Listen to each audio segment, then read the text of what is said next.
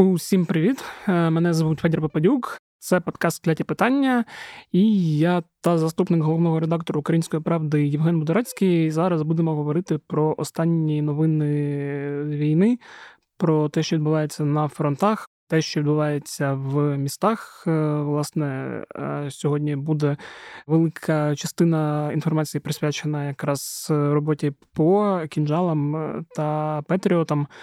І нагадую, що якщо ви хочете подивитись е, на нас відео, ви можете це зробити на youtube каналі Української правди. Цього разу може бути цікаво, бо ми там в вишиванках позаписуємо епізоди в день вишиванки.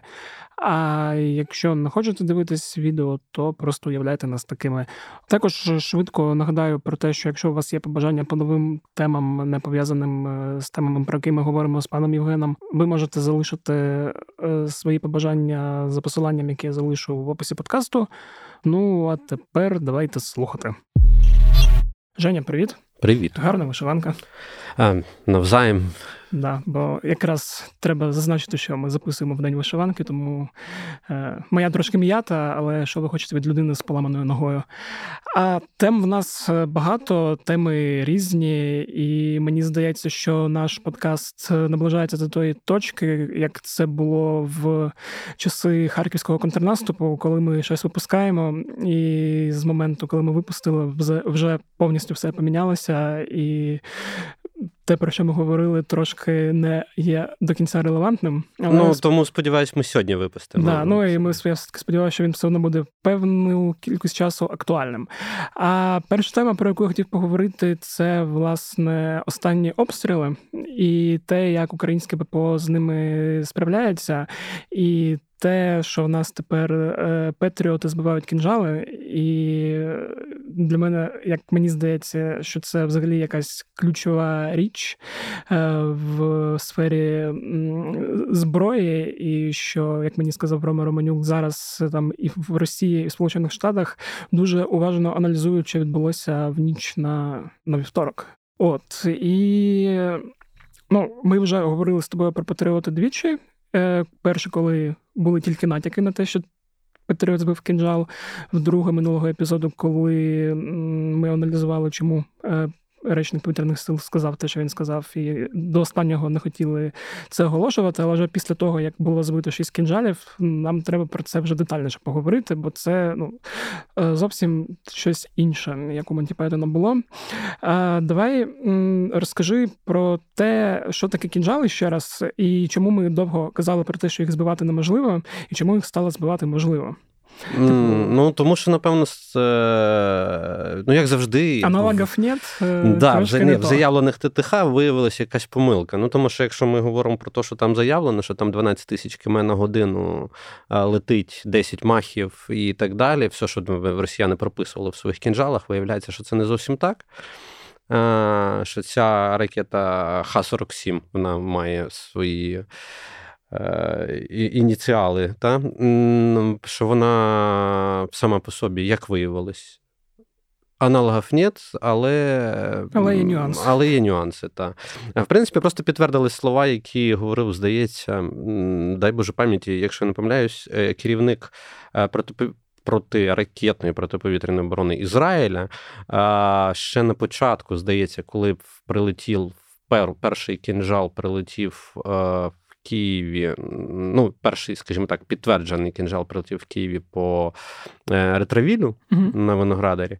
А, І тоді, коли росіяни прям знову почали заявляти, що це просто нереально збити, а, е, саме тоді, от цей ізраїльський військовий сказав, що ну, трохи перебільшують, я, я впевнений, що це збити можна. А ми всі, напевно, не повірили. Що логічно, тому ну, що в нас вона... нас не виходило це зробити. Ну і не було е, чим. І не було чим. Та. Як виявилось, Петріоти можуть це збивати, і можуть це збивати доволі якісно.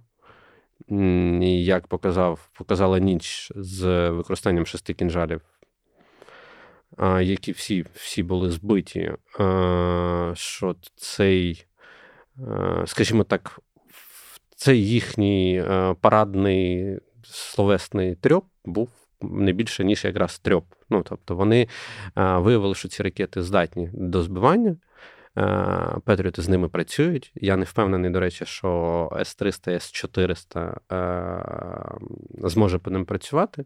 І це я просто кажу про аналоги російські системи Петріот. Як колись Путін казав, що таких Петріотів, що Петріот слабенький, а у нас є С-400 Тріумф який е, значно кращий. Ну, я не знаю, як значно кращий. Хай вони, напевно, попробують провести якісь е, тренування, і хай попробує їхній же кінжал збити С-400. Хотілося б на це просто подивитися. Угу. Да, я думаю, коротко треба нагадати, що ці кінжали запускають з літака. Так, да, вони так... запускаються з літака в спеціально застосований і перебладнаний літак для цього це Міг 31К. Е, він тривалий час вони його базували в Білорусі е, на аеродромі Мачулищах. А зараз Валасійці Волосійці в Нижньогородській області, в основному вони там базуються. З хорошого, то, що я казав, що ну, то, що збиваємо, це вже дуже добре. З поганого насправді е, здавалось, що є питання з приводу того, яким чином вони е, запускали це 6 саме по часу, чи вони могли е, ці міги дуже швидко перезарядитись. Тому що раніше була інформація, що в них в парку авіаційному мігів 31, е, здається, близько 20, але які були застосовані саме перебладнані і можуть застосовувати для бойової роботи з Х-47 з кінжалом. Їх було три. Як заявлялось, тобто з поганого, скоріш за все, мені здається, просто що чисто технічно можливо, що вони перезарядились, але такі, напевно, в них вже шість мігів, які вони можуть використовувати, і це з поганих новин. Ну, Тому що там, якщо дивитись на той час, на той інтервал часу, в якому застосовувалися ракети, в той де в ту, в ту ніч, то дуже мало ймовірно, що вони перезаряджались. Ну, тобто, що три. Три літаки е, заходили на перезарядку і знову е, вилітали на пускові. Тому я думаю, що напевно трошки наші дані е, мається на увазі, які володіла наша розвідка, трошки або підвели, або точніше, напевно, було б сказати, що вони вже змогли привести ще. Кілька екземплярів мігів до такого стану, щоб вони до бойового стану, в якому вони можуть працювати. Тоді виникає інше запитання: як діють Петріоти, бо ну я не знаю, чи всі бачили те відео з камери спостереження, і потім до того, що там відбулось... Те відео, за яке е, да. вже люди отримують скоріше все, я так розумію, строк. Да, ми всі це ми бачили це відео, на якому власне є щось типу збиття, але м, мені цікаво було подивитися взагалі, як Петріот випускає снаряди, як воно там все збиває, як воно все гупає. Бо ну це було дуже чутно всьому Києву, і ніхто, мені здається, не спав. А ті, хто спали, дуже щасливі люди з глибоким сном. От, але от цікаво взагалі про принцип роботи Петріота, за рахунок чого він може збивати якраз ці е, е, кінжали, бо вони ж все одно є швидшими, хоч і не надзвукові, але все одно там я так розумію, це якась балістична ну, історія, і збивати їх складніше, ніж просто звичайні крилаті ракети. Ну, Петріоти заходять просто по суті, е, вони скоріше працюють не безпосередньо по ракеті, а вони працюють по її траєкторії більше. Тому, ну тобто, є така опція, вони можуть і по ракеті працювати, але вони виходять просто на ту траєкторію, куди куди вона куди вона е, має залетіти. Тобто вираховується автоматично і збивається. Це а, здається, якщо не помиляюсь, в буків там трошки інакше. В нас працює в С-300 теж трошки інакше працює. В Петріотах є така а, опція, яка дозволяє як бачимо, збивати навіть кінжали. Ну тобто, тому що е, все, що було до того, е, це дуже цікаво в плані того, що буквально на днях, е, здається, Михайло Крігіль мені каже, давай напишемо щось про ППО. Я кажу, ми ж писали. І я просто відкрив текст, здається, з осені свій про ППО, і там в мене було е, таким цілим блоком з приводу того, що навряд нам дадуть Петріоти. І от знаєш, і коли ми вже бачимо, як Петріоти працюють, навряд так, я, казав, що навряд швидко дадуть Петріоти, але виявилося, що значно швидше і. Доволі вчасно, як я розумію. Тобто, саме з цим, напевно, і пов'язано, що був такий е, розрахунок, що росіяни будуть вже і вшмалятись всього, що мають, і Х-47, і Х-22 будуть використовувати. І треба було якась система, яка буде якимось чином мінімізувати втрати.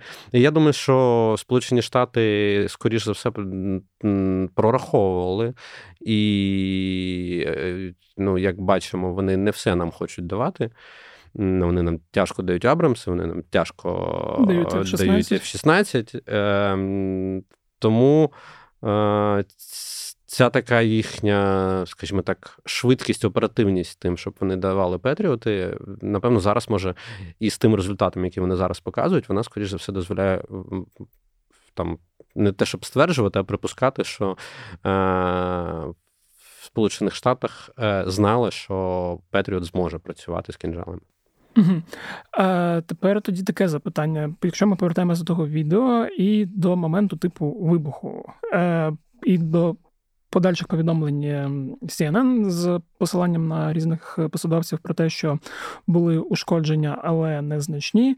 Е, була заява речника повітряних сил Юрія Ігната про те, що взагалі то. Петріот це такий складний комплекс, що не можна просто однією ракетою його е, вбити. Тобто, там не знаю, це не якась е, якась там вантажівка з цими шахтами для ракет в одному місці. Один прильот і її нема. Що там є ще радіолокаційний комплекс і так далі.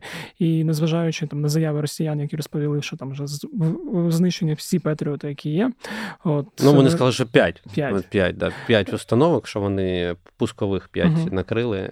Е, ну, я так розумію, що Хаймарси вони вже три рази в нас всі позбивали, якщо вірити їхній статистиці, повибивали. Тепер в них нова забавка, вони тепер Петріоти збивають да, ще, цьому, ще разу. Мені в цьому контексті тепер цікаво, чи вони просто перестануть стріляти, типу скажуть, ну зачем ми ж все знищили, нема цілей, або як вони будуть пояснювати, коли їхні нові кінжали будуть збиватися знову. Ну, типу...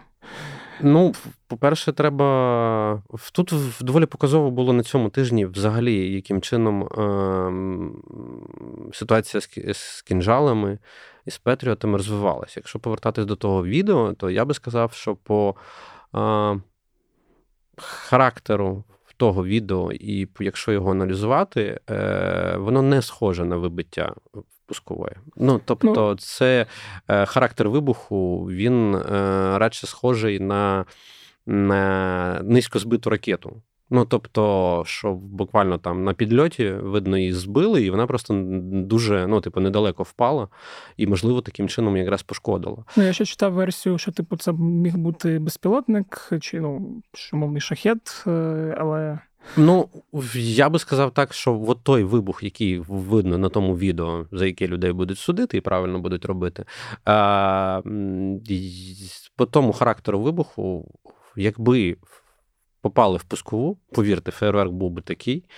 Е, що не помітити саме влучання було б дуже складно. Власне, я так розумію, якби і кінжал би прилетів, теж би було б чутно. Я думаю, було б не те, що прям чутно. Тут же ж питання не про чутно, ну тому що там, якщо попадають, наприклад, артилерія попадає по якомусь умовному Камазу,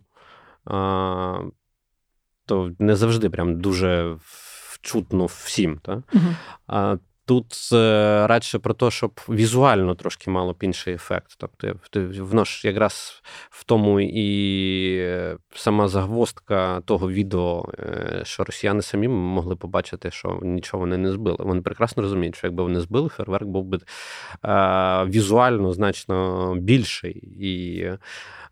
І ну, і візуально, і, напевно, аудіально також. Ну, Тобто, воно було б гучніше принаймні, а не глухий вльот, який схожий на вльот в землю або в якусь а, споруду.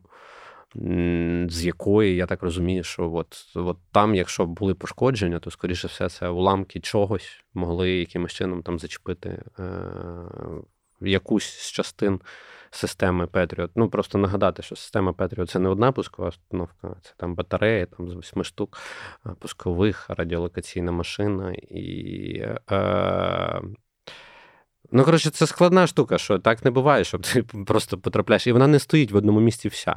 Ну, Тому однією ракетою 5, ну, молодці, звісно. Ну, там Це просто те, що росіяни ліплять, і я так розумію, що вже і е, всередині країни їхні військові не вірять в те, що Міноборони звітує. Ну я так е, і при цьому здається, ці, ці звіти робляться виключно для однієї людини, яка інтернет не читає. Е, Ну, судячи з усього, да. Е, Я от єдине, що хотів додатково запитати, як розумію, що вони і постійно на одному місці теж не стоять, вони доволі. Ну, якби вони стояли постійно на одному ну, я місці. маю на увазі, що думаю, там транспортування не надскладне. Як... Бо я просто не пам'ятаю, які вони по обсягах там. Ну, як тобі сказати, як ну, як вантажівка mm-hmm. така велика, mm-hmm. знаєш, ну там, я знаю, як фура, напевно, ну трошки менша е, за розмірами, їздить, транспортується, розгортається там там в межах 10 хвилин буквально. Ну, типу, що е, точно не стоять на одному місці, їх точно прибирають, е, точно змінюють локації, на різних локаціях працюють. Ну тому що вистачаєш наводчиків і всього іншого. На жаль, і да. ідіотів, які відео можуть викладати з позиції з позиції бойових ППО. Ну ну що зробиш? Ну у нас такий дивний народ, що йому а, вже більше року повномасштабної війни а, е, поговориш, що, будь ласка, не викладайте роботу ППО. Ну, я так розумію, доходить тільки через е, суди. І просто нагадаю, що здається, той, хто в ретравілі показав влучання, е, ні, верніше, хто показав, де стояло ППО, або ще щось, що там стояло поруч, та та людина е, засіла, е, може може сісти чи вже сіла, я от просто не пам'ятаю, але то, що військова прокуратура сказала, що ми будемо доводити до кінця цю справу, і і прокуратура цивільна, і і там йдеться про 8 років. Тому, поки ви там в Тіктоках своїх викладаєте, якщо ну я сподіваюся, наші глядачі-слухачі такою фігнею не страдають. А, Але всі, хто мають знайомих, які люблять такі штуки викладати десь в соцмережі, ну от вам світить 8 е, років, і як я знаю, що ці 8 років це ще по мінімуму. Mm. Тому що, наприклад, у Львові теж згадаю саме цього тижня навідника е, посадили, е, верніше, йому е, присудили довічне ув'язнення з конфіскацією майна. Донаводився.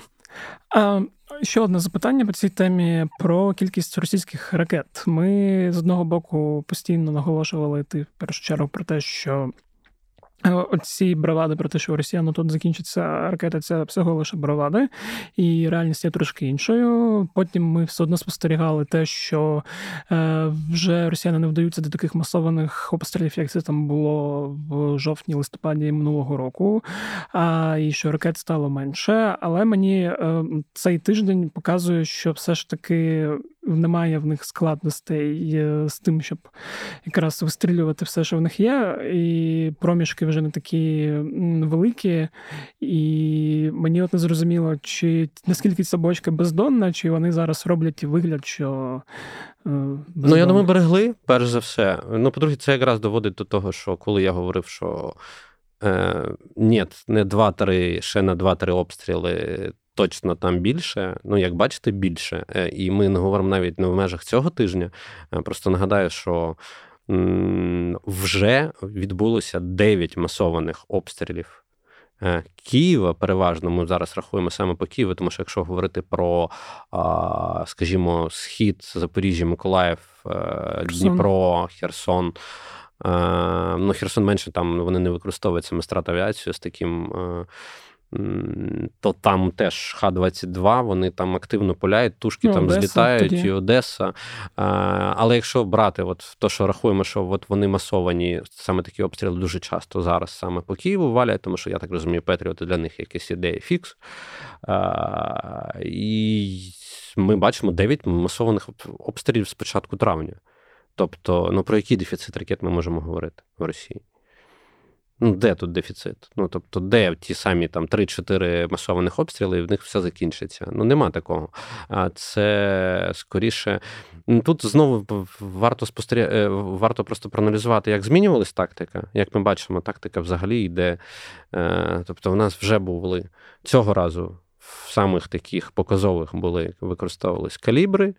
Е, використовувались, от виходить, що вчора, та, вночі, сьогодні вночі були mm-hmm. Х, стандартна історія з Х101, Х555, 55. І е, калібри, кінжали, шахеди. Е, суперками, все вкупі. Ну, тобто, вони Суперкуми. вже явно. Ну, коротше, знаєш, я я би сказав, що там, напевно, вони намагаються, я так розумію, в, е, перш за все, коли вони запускають калібри. Як я це розумію, вони запускають калібри, е, калібри летять довго і далеко, і тобто вони за цей час з задоволенням, верніше, з не не так з задоволенням, хоча може і з спостерігають за тим, як розгортається наше ППО. Вони її, напевно, вицілюють, намагаються вицілити, де воно, а потім вже пішли в хід кінжали. Саме та атака з шістьма кінжалами, вона саме так і відбувалася. Тобто виходили калібри, кінжали ще не були. Я так розумію, що наші почали розгортати системи ППО, вони їх бачили, потім запускались е, ще споміжні ракети, типу хашок інших. І виходить так, що наша система працювала. Ну, раз вже то відео всі бачили, в основному, то значить всі бачили, як працює. Тобто на виснаження вона працює доволі плотно. Тому, типу, я так розумію, ППО мало виснажитись в певний момент на калібри, на хашки, е, і потім мав спрацювати кінжал, щоб при меншій, е, при меншому якби, опорі. Тобто, якщо все вистрілили і не встигли з позиції відійти, і то там, напевно, мав працювати кінжал. А Потім, коли вже по кінжалам відпрацювали, це знаєш, як це от шліфували саме безпілотниками. Ну тобто, вже коли, скоріш за все, що розуміли, що на ППО ППО серйозно на безпілотники витрачати у нас не люблять е, дешеві, скажімо так.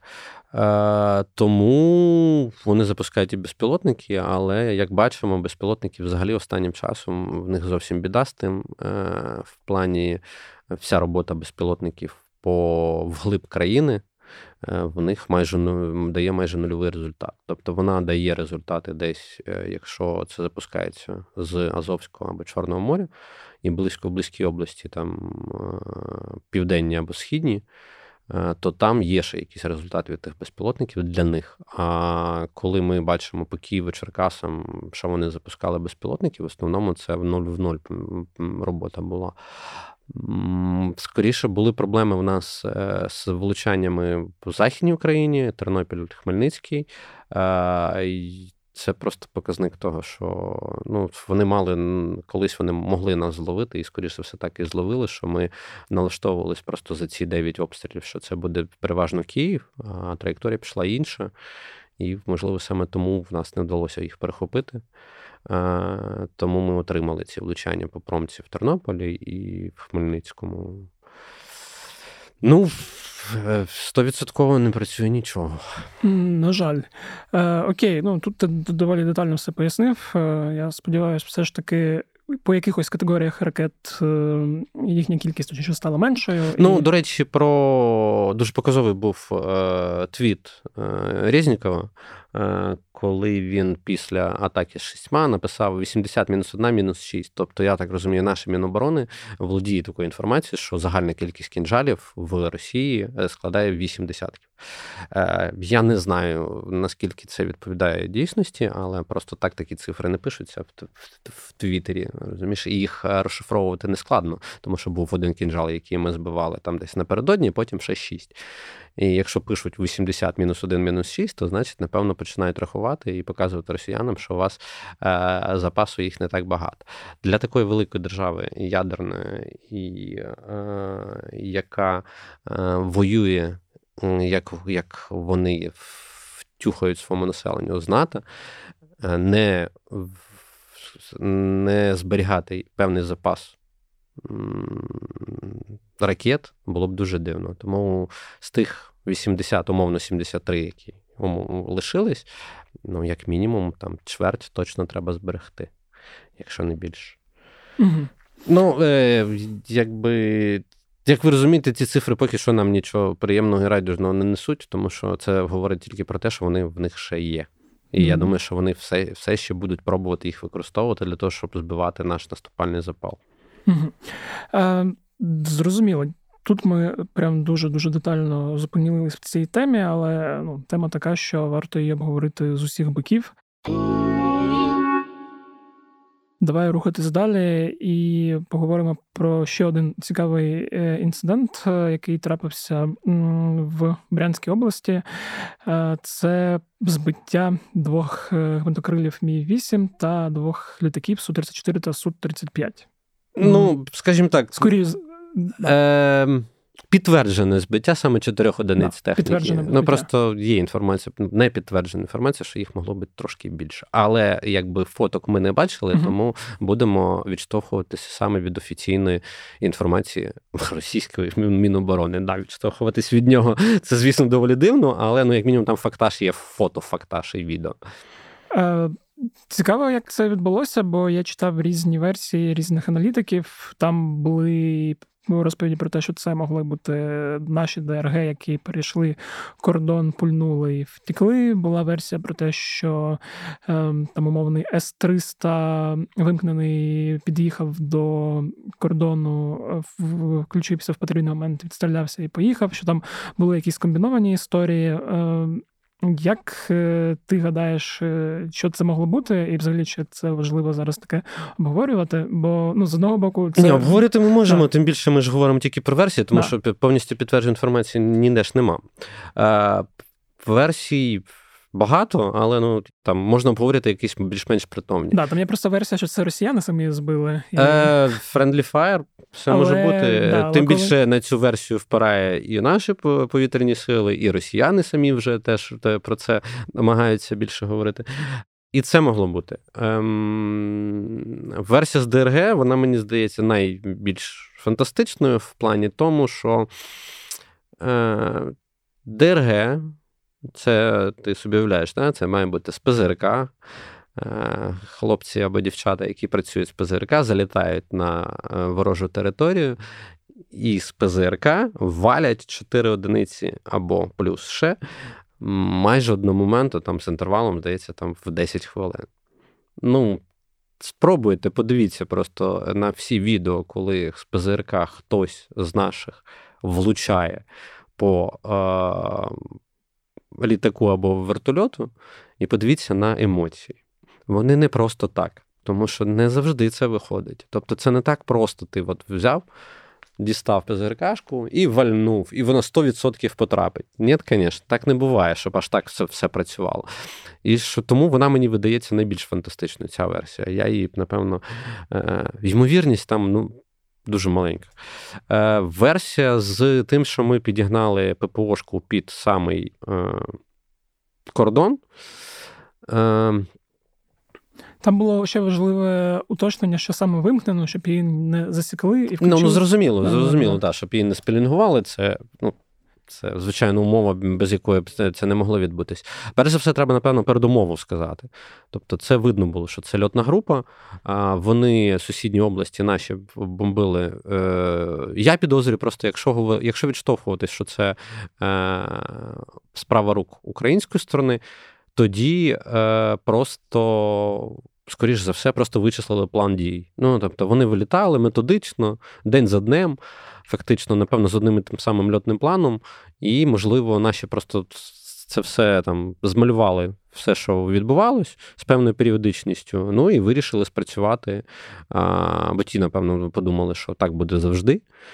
Ну, це дуже схоже на перші дні е, повномасштабки, коли вони е, так само залітали, поки не почали тут падати, поки їх не почали тут збивати. Приблизно так вони себе останнім часом то, що ми відмічали, відмічають всі, що авіація російська активізувалася останні місяці, і е, інколи доволі спокійно, на жаль, себе почуває на певних на певних територіях України. Ну от, напевно, якщо брати, відштовхувати, що це від версії, що це справа рук української сторони, напевно, просто льотний план цей змалювали і відпрацювали. Чи могло це бути ППО? Так, могло бути ППО. Е, це знову версії, варіанти. Е, чи могло бути це саме з 300? Ну, я думаю, враховуючи, що е, в нас є певна проблема і певний дефіцит з снарядами для С-300. То розмін в плані того, що засікуть ну, і виб'ють С-300, так, ну, в, так, в такій формулі, напевно, піти там на розмін літак на С-300, до якої в тебе нема снарядів, ну, верніше, ну, останні, снаряди. останні снаряди, то я думаю, що воно, напевно, можливо. Е, тобто має якусь певну свою логіку. Але, по-перше, і снаряди можна десь знайти, все-таки, або Єгипет уламати, або ще щось. А, ну, Але цей варіант можливий, і він е, виглядає хоча б технічно, технічним до виконання, насправді. Mm-hmm. Тобто, це могло бути. Е, чи могло бути, це могла б взагалі працювати просто доволі глибоко, тобто десь в районі 50 км від кордону, тобто це доволі глибоко для будь-якої польової е, ППО, ну, мається на увазі ППО поля бою.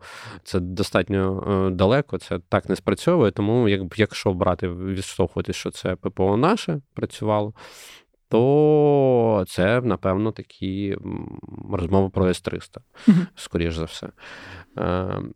Якщо брати за версію, яку зараз майже офіційно з двох сторін намагаються підтвердити, що це Friendly Fire, то я думаю, просто це співпало з тим, що ми далі будемо проговорювати про Луганський, про Storm Shadow, перші відпрацювання. А, З переляку. Але ну, це зовсім, знаєш, це коли не попереджують. Е, це як же ж треба так втиканути, щоб не попередити свою систему ППО на землі, що у вас по льотному плану ви виходите льотною групою там в 4 плюс позиції е, одиниці, ем, у вас бойовий виліт. І як це можна не попередити? Це якими ідіотами треба бути, щоб втратити одразу 4 одиниці? Ну так, там же ж причому ще й інтервал між збиттями був певний, відповідно. Ну, знаєш, ну, типу, що видно, що враховуючи, що там був вертольот, е, який, по суті, е, налаштований на радіоелектронну боротьбу, тобто з ребами, прям на вертольоті є такі такі оснащені, є Мі 8, такі, які оснащуються ребами додатковими.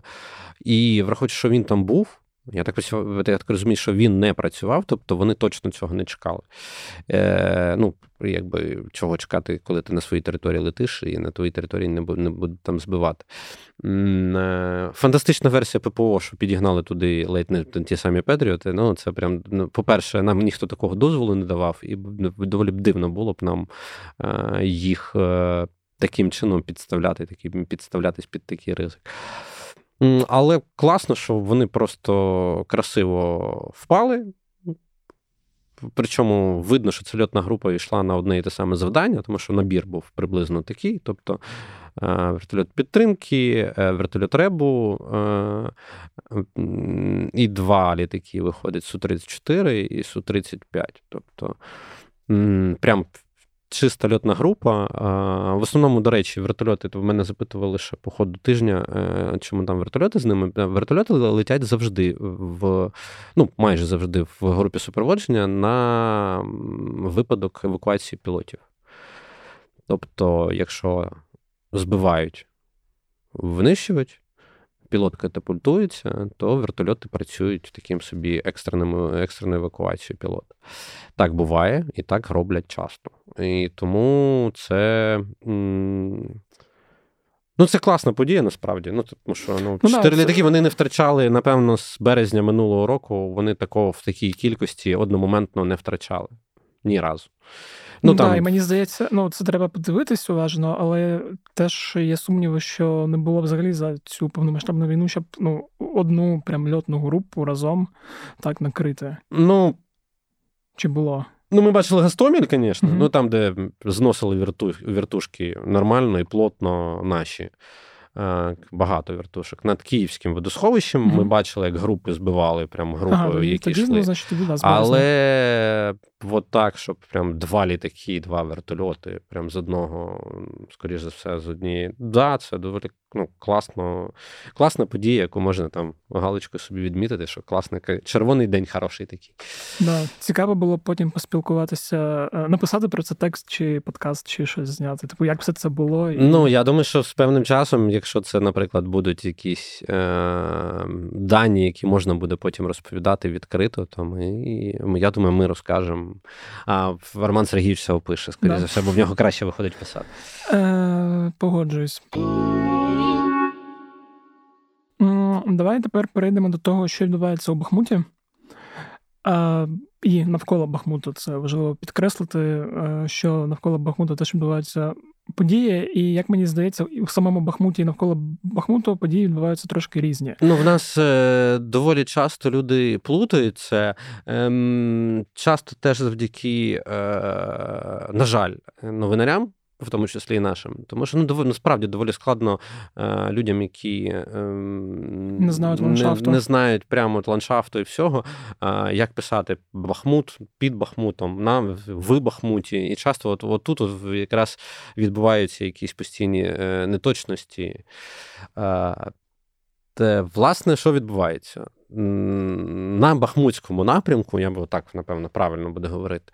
Тобто, за Бахмутом виходить їхні кліщі, які вони накривали нас довгий тривалий час там за Бахмутом, отак от вони так накривали, накривали нас. А, І так і витискали, витискали з самого міста. Тепер е, відбувається ситуація трошки, ми їх відтискаємо. Оце називається контрнаступальні дії. Знову не контрнаступ контрнаступальні дії е, відбуваються на одному, на одній окремо взятій ділянці на Бахмутському напрямку, навколо міста Бахмут. В ми потроху їх відтискаємо для того, щоб е, стала легшою робота по дорогах угу. е, в місто. І ми їх відтискаємо, як показує от в останні, напевно, скільки там тиждень, вже два. Е, причому це офіційні цифри з підтверджень Міноборони, що ми говоримо про 20 квадратних кілометрів. Ну, тобто 16... це доволі е, суттєва цифра.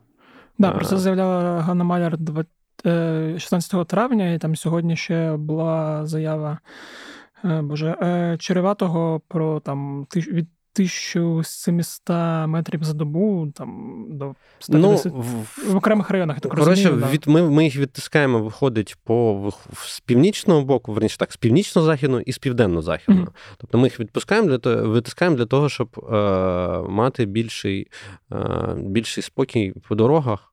І е, і тому, що можемо, тому що вони е, зараз трохи просідають і вони сконцентруються над тим, щоб працювати безпосередньо в місті. І от тепер вже друга частина цього.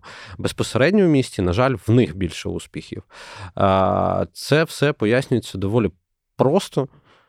Вони тупо вибивають місто. Ну тобто, вони, коли ми говоримо, що йде війна позиційна, ну позиція на позицію, то вони просто знищують позицію. Ми про це проговорили неодноразово. Подивіться на Мар'янку. Ну, як це ну, виглядає. Там, в принципі, сьогодні тобто... є фотографії е, Бахмута до і після там з різницею в рік, і зрозуміло, що перетворилося. Ну, Вони просто знищують по суті будівлю, в якій була позиція. Все. Ну тобто позиції нема. І не тому, що там наші погано відпрацювали або що, що ще щось. Вони не звільняють місто, вони його знищують. І коли вони знищують е, цю позицію в якійсь там багатоповерхівці, де, тобто ну, на наші е, змушені відступати далі. Е, на якісь нові позиції, які вони собі облаштовують. І отак, от, отак, от потроху-потроху, вони так, в принципі, от, напевно, весь час от в Бахмуті вони так працюють. Це колосальні жертви, це оці от. Е, Штурми гарматним м'ясом і все інше. Це колосальні жертви, на які вони йдуть для того, щоб ці 100-200 метрів. Отак. ну і і е, для людей здається, що ці от 20 квадратних кілометрів, які ми їх відтискаємо по суті від міста, що це прям ну, конкретний успіх, який нам може говорити про якийсь контрнаступ, що ми їх там закриємо. Ну, почекайте, це просто для того, щоб спочатку полегшити можливість е, постачання і можливої евакуації, наприклад, з міста. А в самому місті е, там вже просто місто само практично не лишається. Тому якщо вони доб'ють останнє, ну просто дознищують місто, то нам нашим хлопцям просто не буде де стояти. Тому в самому місті ситуація достатньо ну так навіть не достатньо, а дуже складна. Тобто, все, що ми бачимо про успіхи навколо міста, це одна історія. Все, що в місті, це пов'язана історія, але зовсім інша. Угу. Ну тобто, тут ми маємо успіх, тут скоріше, напевно, е, ми теж маємо якісь локальні успіхи, але в цілому все йде до того, що вони просто доб'ють і знищать місто. Угу. Е, Там була і заява сирського про пастку, е, в яку потрапили Вагнер у Бахмуті, і були, здається, заяви Пригожина. Е, теж там черговий е, полугодинний спіч про те, що фланги сипляться, там регулярні російські війська втікають, і що може все прийти до того, що просто буде котьол. Наскільки це важливо, бо ну, чи це просто чергові істерики, щоб е, там, якщо ми зараз говоримо про Пригожина, щоб показати там е, російському керівництву чи там комусь, що ситуація важка, і е, зробіть щось? Я тобі скажу так, як не дивно, як не дивно. Мене доволі здивувало, якби це здається, цього тижня було, як Пригожин стояв над картами. Його нормально прокачали. Ну тобто, зараз ми повністю, що він там, ну я не знаю, там. Е, як це останній отморозок, це факт. Ну, Але те, що він над картами стояв, з'явилось, з'являлось в мережі відео, де він стоїть над картами і пояснює ну, про це і кажу зараз. Пояснює про те, як працює все в Бахмуті, і що відбувається, і де відтискають українські війська, і чим це може потенційно закінчитись. А я скажу так: ну достатньо професійно він це розповідав. Тобто, ну, я не знаю, наскільки він сам прокачаний, але хтось йому чітко пояснив що відбувається. І, в принципі, от в то, що він пояснював, достатньо логічно. Тобто, що наші заходять на виходять з півночі, відбивають висоту в районі населеного пункту Брехівка, і а Міноборони російське каже стояти в місті, берегти місто, типу, що ну верніше місто, село, та е, стояти, щоб не не здавати село. А він справді був правий, що нам село то й не потрібно. Вони самі звітом підуть, якщо ми отримаємо висоту над селом. Тобто, якщо ми візьмемо висоту, то в нас буде перевага тактична. І сам сам населений пункт, е, не то, що він нам не потрібен, нам потрібні всі наші населені пункти, але вони самі з нього підуть з часом. Е, або, як мінімум, в нас буде краще е, становище. І чи може бути це такий, як це? Тут було там е, контраточення, да? типу, можна так сказати. Да? Ну, я не знаю. Ну просто там ще доволі багато чого треба зробити для того, щоб. Ну, Для того, щоб можна було говорити, що ми їх там закриємо.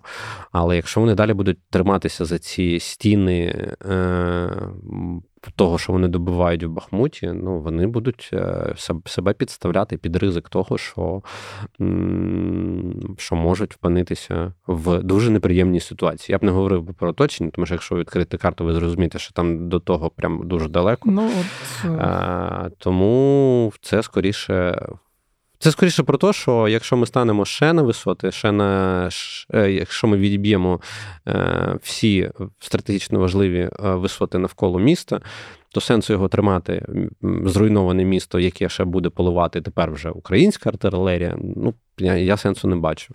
Ну і я думаю, що в, в ті самі вагнерівці це прекрасно усвідомлюють. Угу, да, от я якраз в цьому контексті ще й згадав власне самого Сирського і його заяви про те, що потрапили в пастку. От е, ну тоді тут залишається тільки спостерігати і за тим, що відбувається, і е, сподіватися на найкраще. Е, Мені знову здається, що нема сенсу щось розповідати про інші напрямки, бо ну достатньо стабільно, да. да. Ну тобто, що стабільно все, все, що відбувалося, все і продовжує відбуватись там, де обстріли з Запоріжжя, Миколаїв, Херсон, що ми згадували вже. Дніпро пробують розхитати, намагаються бити по складах, знайти наш, е, наші склади БК. Ну, власне, ми те саме робимо з другого боку. І вони для того, щоб збити наш наступальний запал, а ми для того, щоб наступати було легше. От ми готуємось. Це стадія підготовки. Е, іде, якщо згадаєте Харків і Херсон, це приблизно так і відбувалося. Тобто, спочатку йде робота по Херсону. Це мости тоді було, тому що там така ситуація була по Харкову. Це Складах. в основному склади. І от зараз, в принципі, відчутно, що обидві сторони е, працюють саме десь в таких от межах. Тобто, видно, що росіяни не не те, щоб самі готують якийсь свій наступ, Бо в нас постійно всі говорять, що тільки нашого наступу чекають. Ну, зважайте завжди, ворога не треба недооцінювати. Вони теж можуть щось собі вигадати. Але по е, тим діям, які вони роблять, це не схоже на те, що вони можуть готувати якісь там, ну хіба що ти якісь там зовсім тактичні, якісь локальні е, свої наступальні дії там в районі Кремінної, до речі, е, яку е, хотілося б всім, кому анонсувалось минулого разу про Кремінну. У нас просто дуже багато тем цього разу. Кремінну ми трошки ми відкладемо. На ну, щоб нормально проговорити да. про неї, а не просто так е, швиденько пробігти. От якраз контексті цих е, підготовчих дій е, саме час згадати про е, ракети Storm Shadow.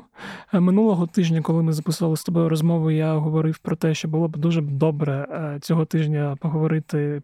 Про результат, і як наче нас почули і послухали, і були обстріли певних, е, е, як це правильно сказати, е, точок по Луганську, куди ми раніше не доставали, і де там, якщо вірити відкритим джерелам, знаходились там якісь склади, штаби чи ще щось. Ну, все, що все, що ми зараз ставимо собі за мету вибивати. Да. Да. Е, Ну, власне, ми побачили, скоріш за все, роботу Storm Shadow. Що ти про це можеш сказати? Ну, красиво працює. Ну, тобто, ем, я можу сказати, що від е, моменту анонсу е, того, що воно є, що воно передано, і до моменту першого пуску пройшло прям дуже мало, тому, скоріше за все, передали його трошки раніше, е, ніж було вже озвучено. А озвучили, щоб просто було зрозуміло, що це. Ну, тобто, щоб все одно ж зрозумієте, щоб не було такого Е, щоб росіяни не вигадали якусь фігню, типу, що там що, що передали щось взагалі там неймовірне. Е, тому е, працює добре. Заяви, які послідували потім, після того.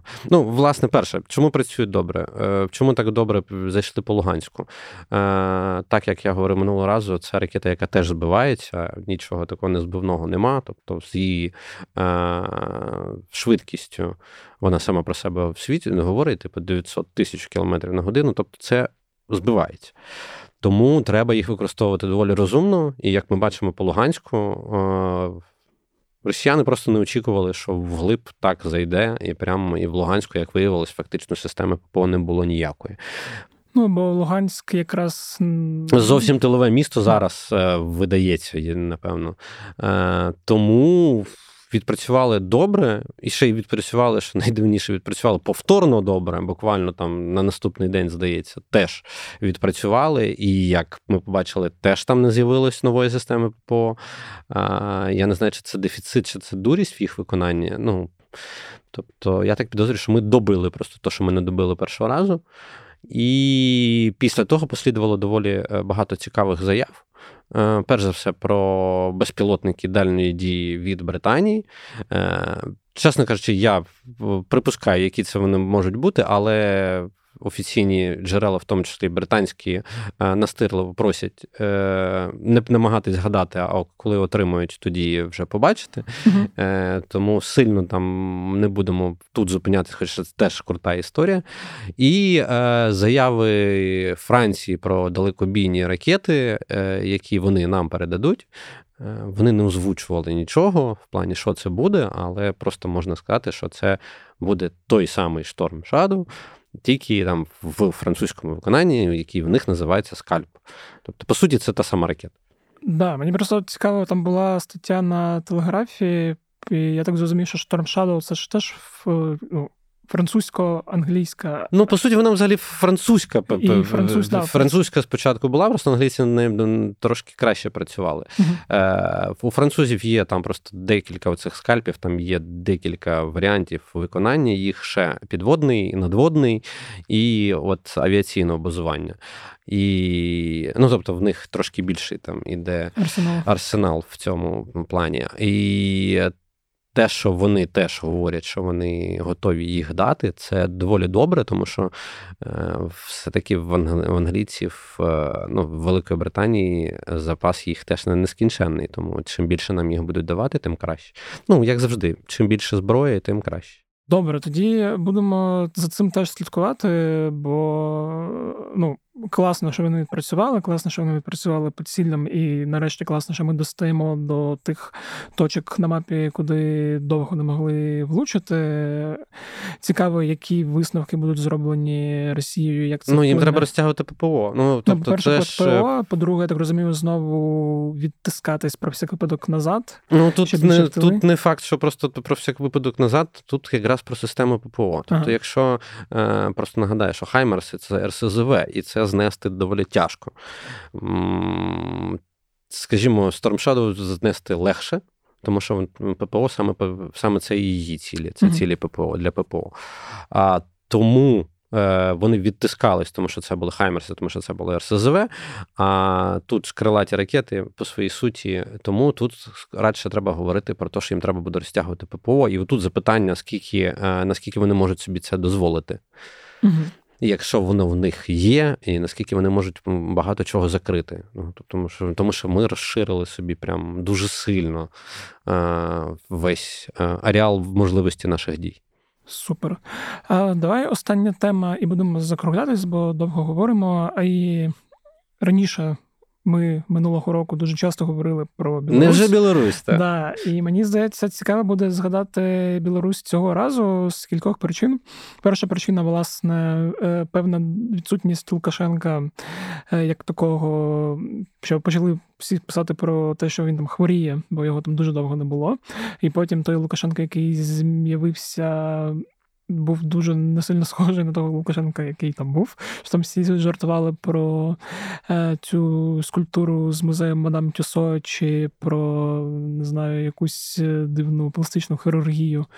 Е, друга історія, яка витікає з цієї, що я в мене цього тижня дуже сильно тягнула на ці зетнуті телеграм-канали, е, ті, які люблять нити, е, почитати. І там е, не пам'ятаю, в кого читав про якраз таку аналі... сурову аналітику по Білорусі, що типу треба Лукашенка втримати, бо якщо не втримаємо, то може бути недоружня для Росії ситуація і може доведеться відкривати другий фронт, і коротше, треба, щоб от цей стабільний елемент залишався стабільним. І Ну і власне заява Лукашенка, яка була, вона стосувалася якраз ситуації, про яку ми вже обговорили, тобто в Брянській області збиття літаків. І от цікаво, що в контексті всього цього зараз е, Білорусь робить. Бо, ну, по-перше, от що самим Лукашенком. По-друге, давно ж не було взагалі якихось пусків з території Білорусі, і активність, як наче їх так стала. Останні тижні трошки тихішою. Заяв божевільних стало значно менше. Ну, я напевно просто нагадаю, коли стало менше і авіації, і всього в Білорусі, е, це сталося після е, занятної історії з безпілотником, який прям сів на е, літак радіо...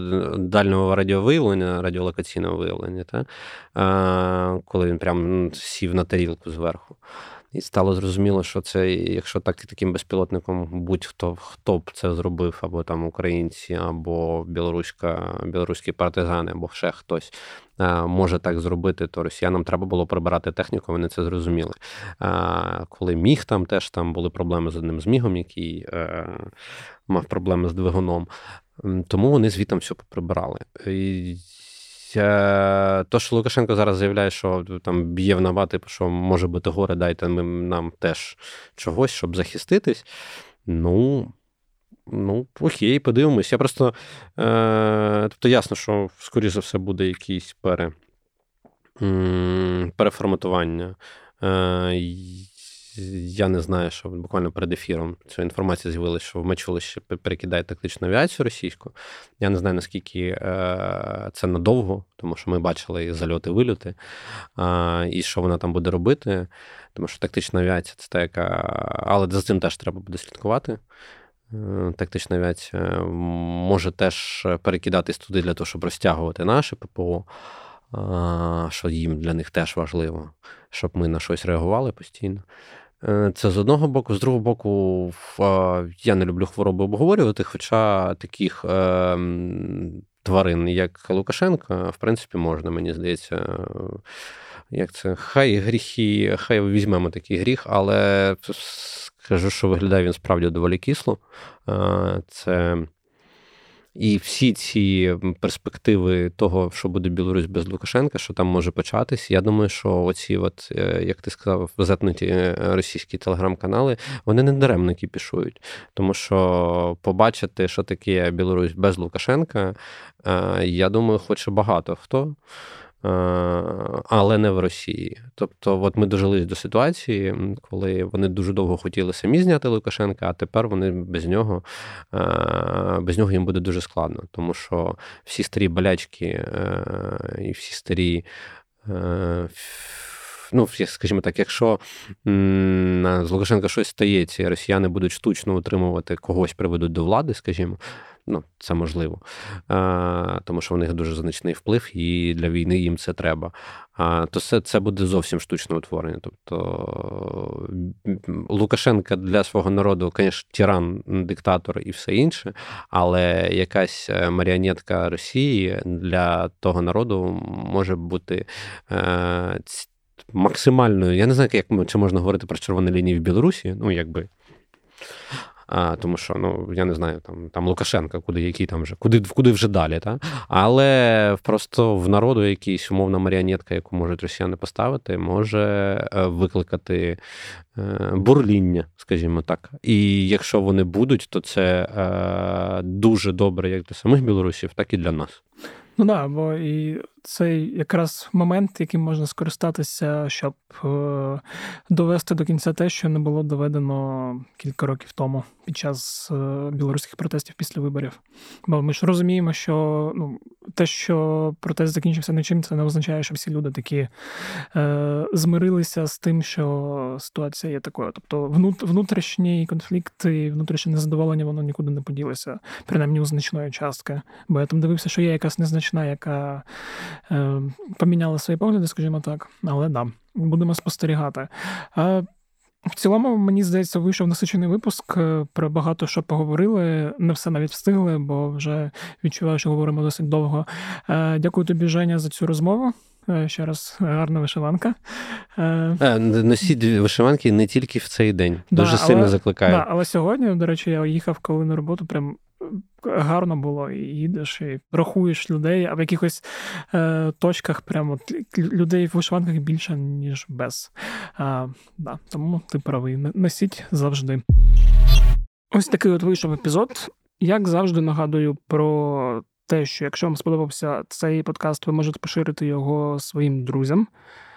Якщо ви ще не ставили оціночки в Apple Podcast та на Spotify, то ви можете це зробити прямо зараз. Це допоможе новим слухачам. Також ви можете залишити коментар в Apple Podcast, якщо слухаєте нас там. Ви можете підтримати Збройні Сили України, і це було б краще, навіть ніж все, що пов'язане з подкастами. От прямо зараз можете відкрити свій телефон та відправити на фонд «Поверни живим, фонд Сергія Притула чи просто знайомим, які збирають е, гроші на допомогу військовим. І якщо у вас є змога, ви можете підтримати нас, журналістів Української правди, долучившись до клубу УП. Слухайте подкасти. Всі ті подкасти, які робимо, ми ви знайдете на сайті Української правди в розділі подкасти. Дуже раджу, там багато цікавого, багато різного. І по різному епізоду в нас виходить кожного дня. На цьому все. З вами був Федір Пападюк. Скоро почуємось от вже в неділю і бувайте здорові!